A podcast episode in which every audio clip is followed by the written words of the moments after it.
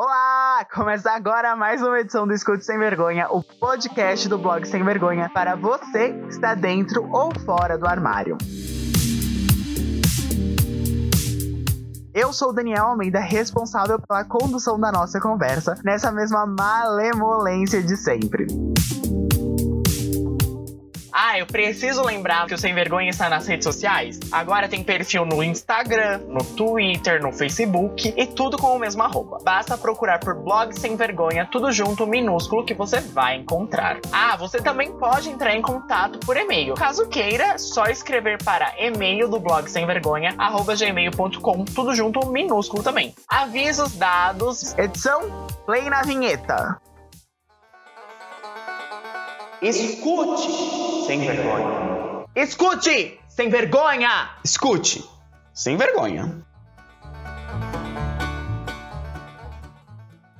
E é nesse clima de descontração, de recesso, ano novo, coisa nova, descobertas, novas experiências. O convidado desta edição é o William Oliveira, cartomante que irrita no Twitter com suas previsões fielmente publicadas todos os sábados. Na rede social conhecida popularmente como microfone do mundo, o Twitter, na qual o Will está presente desde 2016, com arroba Arroba, aliás, que você soma mais de 45 mil seguidores. Tudo bom, Will? Tudo ótimo. Não, eu chamei você pelo seu arroba no Twitter, mas o seu nome é William Oliveira, certo? Isso, William. É, Pio foi um, um apelido que eu recebi, tipo, do nada, uns anos atrás. Eu só é, gostei dele e mantive. Com ele que você segue a conta e fica irritando fazendo previsões no Twitter. Sim, sim. Ótimo. Me conta, como você começou a tirar carta? Olha, é uma história até um pouquinho engraçada, assim, porque eu tinha um interesse, assim, mas eu nunca cheguei a pesquisar nem fazer nada, só achava legal, sabe? sabe? Uhum. Aí no ensino médio, em 2017, eu tava no meu segundo ano do ensino médio e eu tinha um amigo. Ele tava tirando carta, mas ele era iniciante e tal, e ele tava tirando pra todo mundo, sabe? E ele era muito bom, aparentemente ele acertava tudo. E quando eu pedi pra ele tirar pra mim, ele dizia: Não, deixa pra amanhã, deixa pra amanhã. E ele nunca deixava. Aí eu, na raiva, eu fui atrás, eu comprei um baralho assim, um simples, e aprendi só pra poder tirar pra mim mesmo, só de raiva. Aí eu também tirei pra minhas amigas e tal. Aí no ano seguinte, uma amiga me deu um baralho cigano, e com esse baralho cigano eu comecei a, tipo, tirar pra todo mundo da, do meu colégio, assim, até os, tipo, os fiscais de prova, essas coisas assim. Eu tirava pra, tipo, pra todo mundo mesmo, sabe? Tudo, tudo, tudo. Foi hit de primeira, amei. Mas antes da gente partir para outros temas, explica para mim como funciona o tarô. Então, é, são cartas, né? São cartas, hum. é um deck. Existem vários tipos de decks, mas os mais populares mesmo é o tarô, que é o próprio tarô, que são 78 lâminas, sendo 22 os arcanos maiores, que são cartas é, com muitos significados, e tem os arcanos menores, que eles não têm tantos significados assim, mas eles é, abordam temas menores e mais, é, digamos assim, diretos, mas enfim. Uhum. E o tarô, é, e também tem o baralho cigano, que é o que eu uso nas previsões semanais, eu também uso diversas vezes, foi o que eu, um dos que eu comecei, né? Ele, é, ele tem 36 lâminas, ele é mais direto e não tem arcanos menores nem maiores, sabe? Enfim, aí tem vários tipos de deck e tal, e na hora da, da consulta em si, o que eu faço? É, tem, tem cartomantes que fazem, tipo, lá, um ritualzinho, sei lá, acende uma vela, acende um incenso, pega uns cristais. Eu, particularmente, nunca vi necessidade disso, sabe? Vai de cada um também, igual o código de ética, sabe? E aí as cartas eu puxo e vou fazendo um jogo, sabe? Existem diversos tipos de jogos, mas o mais comum mesmo é de três cartas, que é um, é um jogo mais direto, mais rápido, consegue responder mais, mais pessoas, enfim. E você vai olhando, cada carta tem um significado e você junta os três significados das três cartas que você puxou e tira a resposta, sabe? Como se o cartomante fosse uma pessoa que literalmente lê as cartas e traduz elas para o consulente, sabe? Mas me conta, William, como você fez essa experiência de tirar cartas virar uma profissão? Como essa transformação aconteceu? Para virar uma profissão foi muito do nada. Eu lembro até hoje que eu tava. Eu, eu tava entediado, era três da manhã. Aí eu postei. Aí eu vi que o Igor Harry ele postava umas previsões, sabe? Que envolvia signo e tal. Aí eu pensei, ah, vou fazer um também porque eu tô entediado. E na época eu tinha, tipo, sei lá, uns 100 seguidores, sabe? Eu tinha muito pouca gente, era só gente próxima, assim, gente aleatória que me seguia. Aí eu postei. E no dia seguinte eu acordei, eu fui assistir uma série. Aí quando eu voltei pra série, eu vi que tipo, tava irritando, tava irritando muito, sabe? Tipo, tava muita gente dando RT, dando like, interagindo e tal. E pra mim foi, tipo, muito surreal. Aí eu comecei a, a ver que isso poderia virar realmente uma, uma opção de trabalho, sabe? Aí eu comecei a postar todo sábado, e até hoje é todo sábado que eu posto. E quando decorrer do tempo, eu comecei a trabalhar com isso, sabe? Quando eu consegui um númerozinho de seguidores, tipo, sabe, lá pros mil seguidores, eu comecei a trabalhar, botei um preço bem, bem baixo, mas hoje em dia é o meu trabalho mesmo, minha profissão, de ser cartomante. Beleza, me fala uma coisa. Você é muito grande no Twitter, você tem mais de 45 mil seguidores. Qual dica você daria pra essa pessoa que quer começar a usar o Twitter como porta de divulgação do próprio trabalho? Então, paciência. Eu acho que paciência é uma boa parte do processo, porque realmente no Twitter, por mais que seja relativamente fácil você irritar um tweet, não é tão fácil assim você irritar um- uma conta, sabe? Uma imagem, uma pessoa. Então é realmente ter paciência. Se você tiver amigos que trabalham no mesmo meio que você, não necessariamente a parte da do tarô, mas tipo, sabe, se a pessoa quer, quer trabalhar num brechó assim, quer vender pelo Twitter. É bom ela, essa pessoa ter outros amigos do brechó pra poder auxiliar ela, dar aquele RTzinho, ajudar no engajamento. Porque trabalhar com rede social realmente depende muito de engajamento, de, do povo compartilhando e tal. Então, realmente, a melhor forma de você realmente crescer é você é, ter paciência e realmente tentar arranjar formas é, de você conseguir o maior engajamento nas suas publicações, sabe? Entendi. Então é paciência e contar com os amigos que vai. Exatamente, com certeza. Como foi essa estrutura para se tornar trabalho? Como você começou a cobrar trabalho? Então, eu fui atrás de um amigo meu, e o Igor Real, inclusive, ele é meu amigo, e eu falei com ele que eu pedi pra ele a opinião, né, sobre tabela de preço e tal, é, sessões que eu podia é, fazer, né, e tal. Ele me ajudou super, ele me deu, ele foi, nossa, ele foi um grande pilar pra poder realmente crescer e transformar isso no meu trabalho, ele me ajudou muito, me auxiliou muito, me deu dicas e tal. Aí eu comecei, foi, tipo, bem barato mesmo, eu lembro que recebia muito pouco, mas eu, eu fazia, tipo, de coração mesmo, e com o tempo, assim, eu fui crescendo, eu fui começando a divulgar mais, né, eu fui fazendo as tabelas de preço. Eu, eu tinha um amigo meu que ele trabalhava com design, e eu pedi pra ele fazer pra mim, tipo, era um design super normal, assim, e é, ele fez pra mim. Enfim, eu fui divulgando com o tempo, sabe? Aí com Uhum. o tempo eu fui aumentando o preço e fazendo outro tipo de sessões. Hoje em dia tá do jeito lá que faz. Hoje em dia quem faz o design sou eu mesmo. Eu faço um design bem simples porque realmente é a minha vibe. Eu gosto de uma coisa assim bem simples, bem direta. Entendi. É a questão da constância na divulgação. Né? Exatamente. Pesquisa de mercado para saber quanto se cobra.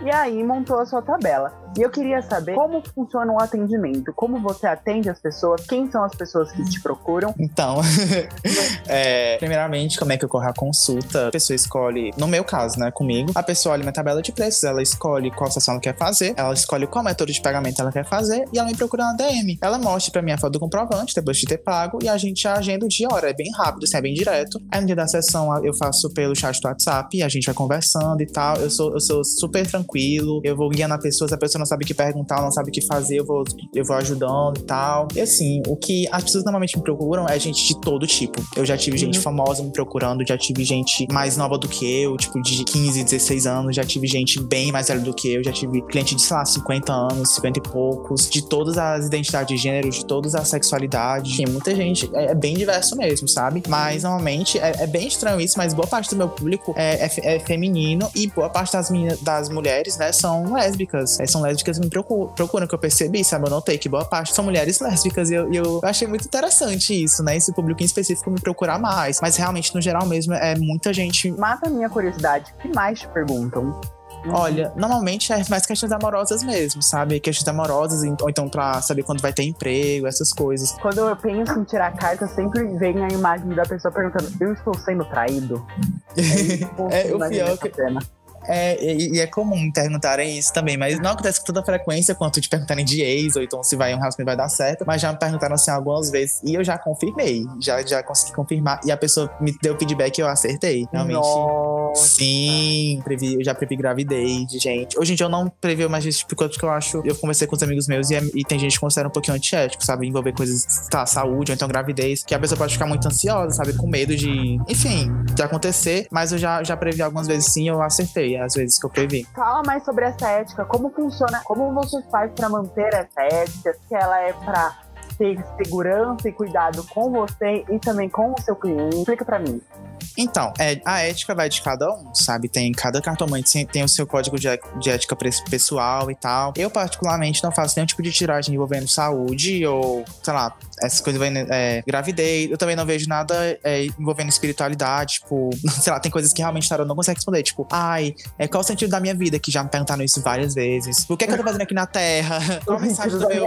Nossa, pesado, né? É, tipo, tem gente falando assim, nossa, é, é, meu, qual é a mensagem do meu avô morto pra mim? Tipo, gente, tem, tem coisas que realmente eu não posso responder pelo tarô, sabe? Ele é um oráculo, ele responde coisas, ele dá conselhos, ele prevê o futuro, mas tem coisas que realmente fogem do nosso controle mesmo, sabe? Hum. E realmente código ética, o código de ética vai de cada um. Tem gente que realmente responde de tudo, assim, tá bem aberto pra responder de qualquer coisa, mas eu particularmente não respondo essas coisas, sabe? Envolvendo saúde, gravidez, é, coisas espirituais e, e energéticas, porque realmente não é o que eu gosto de mexer, que eu não me sinto confortável fazendo, sabe? Beleza, Will. Você é um homem gay. Como isso influencia no seu trabalho? Olha, eu tenho certeza que se eu fosse um homem hétero, eu não estaria trabalhando porque eu tô trabalhando. Com certeza, 100%. Eu, e pior que isso é uma coisa que eu penso bastante, sabe? Eu penso, nossa, se eu tivesse nascido um homem hétero, como estaria minha vida atualmente? Porque eu sei que faz eu ser um homem gay, eu conheci pessoas incríveis que me acolheram e que me aceitaram de, de, meus é, interesses pessoais, enfim. E o tarô, eu trabalhar com tarô hoje em dia é porque eu, eu tenho amigos e, e, e, pessoas que me apoiaram do jeito que eu sou, sabe? E tentaram me auxiliar, enfim. Eu tenho certeza que o fato de eu ser gay é, e as pessoas que eu conheci e o jeito que eu abordo os outros, enfim, auxiliou muito a eu crescer no meu trabalho, a eu ter visibilidade, a eu ser aceito na bolha que eu tô incluso, sabe? Que, enfim, querendo ou não, a comunidade LGBT, é, em, tese, né, é uma comunidade uhum. bem é, que aceita muitos outros, bem inclusiva, e, né, as pessoas que têm trabalhando nesse meio acabam sendo bem incluídas, sabe? Eu fico bem feliz por, por ter nascido gay, ter orgulho de ser gay e eu trabalhar com isso e conhecer pessoas que me apoiam e que me amam do jeito que eu sou, sabe? A gente tá chegando no final e eu sempre peço que o convidado da edição cite três produtores de conteúdos e artistas LGBT para tirar as outras pessoas. Quais são os três produtores de conteúdos ou artistas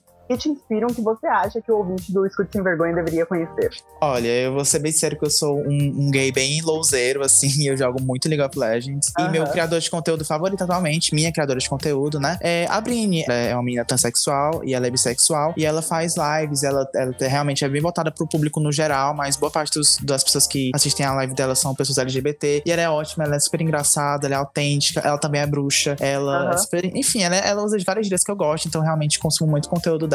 Outros artistas que eu tô acompanhando, eu tô ouvindo muito Lineker ultimamente. Sim, ótima. É, é ótima, eu amo a Lineker. E também, por último, eu acho que é também outra artista LGBT cantora, é a Urias. Eu amo as, a, a maior música dela é a Diaba, né? Que deu um, um mini hitzinho, né, na nossa bolha, que realmente foi ótimo. E ela é uma artista que eu amo bastante. Nossa, a Urias é ótima. Ela lançou agora, é Racha, não é? Isso, Racha, nossa, oh, a capa é maravilhosa. belíssimo, belíssimo. Que videoclipe. Bom, Will, diz aí pra gente qual é a previsão das cartas para o ano de 2021. A gente pode ter esperança? Olha, o ano de 2021 vai ser um tipo de conclusão, sabe? Porque é, todo ano é regido por um arcano maior do tarô. O ano de 2020 foi a, é, a carta do, do Imperador. É uma carta bem pesada, assim, fala sobre a necessidade de ser mais pé no chão. Um ano pra gente procurar ser mais pé no chão. Pra gente é, focar muito no material, na parte lógica da vida, enfim. E pra terminar esse período de, de acordar, né, na, da, da, do mundo, assim, o ano 2021 vai ser regido pela carta do Papa. Essa carta fala sobre ser um período muito espiritual da nossa vida, a gente se conectando bastante com o espiritual, pessoas que estão é, com interesse em espiritualidade, trabalhar com espiritualidade, ou só realmente é, focar em religiões, assim, tentar se entender através de religiões, espiritualidade vai ser um ano muito bom para isso. É um período muito focado em espiritualidade mesmo, sabe? Da gente também se entendendo e a gente tirando esse ano para poder evoluir espiritualmente, energeticamente. E também é um ano pra gente trocar e conselhos valiosos. Essa carta uhum. é uma mensagem muito forte de conselhos, da gente ajudar os outros e receber ajuda. Enfim, eu acho que vai ser um ano bonito, um ano lindo para muita gente se entender e evoluir como ser humano. Ó, se você pudesse dar três dicas pra gente passar o ano de 2021 mais leve, com mais sabedoria e passar por menos sufoco, quais seriam elas? Primeiramente, eu acho que tomar cuidado na hora da gente é, focar demais nas coisas. Tem, sei lá, tem gente que descobre um hobby novo e foca demais nele, fica obcecado por ele. Essa carta pede pra gente com calma, a gente ter, ter tranquilidade, sabe? Nem tudo a gente tem que estar obcecado. Tanto um hobby, um relacionamento, eu acho que esse ano pede calma, pede tranquilidade, pede paciência, sabe? Outra coisa é, é focar muito na nossa intuição. É uma carta muito intuitiva, então eu acho que é um ano pra gente focar muito na nossa intuição, o que a gente acha que o nosso peito, acha que o nosso coração sente a respeito de algumas coisinhas. Uhum. E por último, eu acho que é só realmente estar aberto ao, ao criticismo, sabe? Entender que é, a gente não é o dono da razão e entender também que os outros têm opiniões sobre a gente. A gente tem que também aceitar é, conselhos ou então só opiniões alheias. Também é uma carta que pede a gente é, compreensão a respeito disso. Calma, intuição e compreensão são as palavras. Exatamente. É, porque assim, vamos e convenhamos que o ano de 2020 não foi fácil. Foi é, não foi fácil. Exatamente. Todo, todo uma semana é dor de cabeça, principalmente para nós somos brasileiros, né? Não, a gente não tem paz, né, cara? É, com certeza. Bom, Will, parece muito promissor, eu acredito que vai ser um ano bom. E para quem quiser saber o que o tarot tem a dizer sobre o futuro, procura você por onde? Olha, minha rede social principal é o Twitter, né? O arroba bio, underline lanches. E comecei no Instagram recentemente, tem um número menor de seguidores, que é no arroba o biolanches, o biolanche, bio, underline lanches. Em breve vou começar a postar vídeos lá também, meus, assim, realmente focar mais na minha imagem. Ver se eu cresço bastante lá também. Vou falar sobre astrologia, sobre esoterismo, sobre tarô, enfim. Eu acho acho que nos próximos meses aí vão ser bem promissores para quem quiser me seguir e tiver interesse no meu trabalho. Will, valeu, beijos. Foi um prazer falar com você. Beijo, tchau. Beijo. Não se esqueça de seguir o Blog Sem Vergonha nas redes sociais. Arroba Blog Sem Vergonha, tudo minúsculo, junto. E caso você queira, pode me seguir também. Eu sou o arroba o ponto Daniel Almeida. Você me acha em qualquer rede social com esse arroba. É isso, vejo você na próxima segunda-feira, às 8 da manhã, para você, adolescente LGBT e mais. Começar a semana inspirado.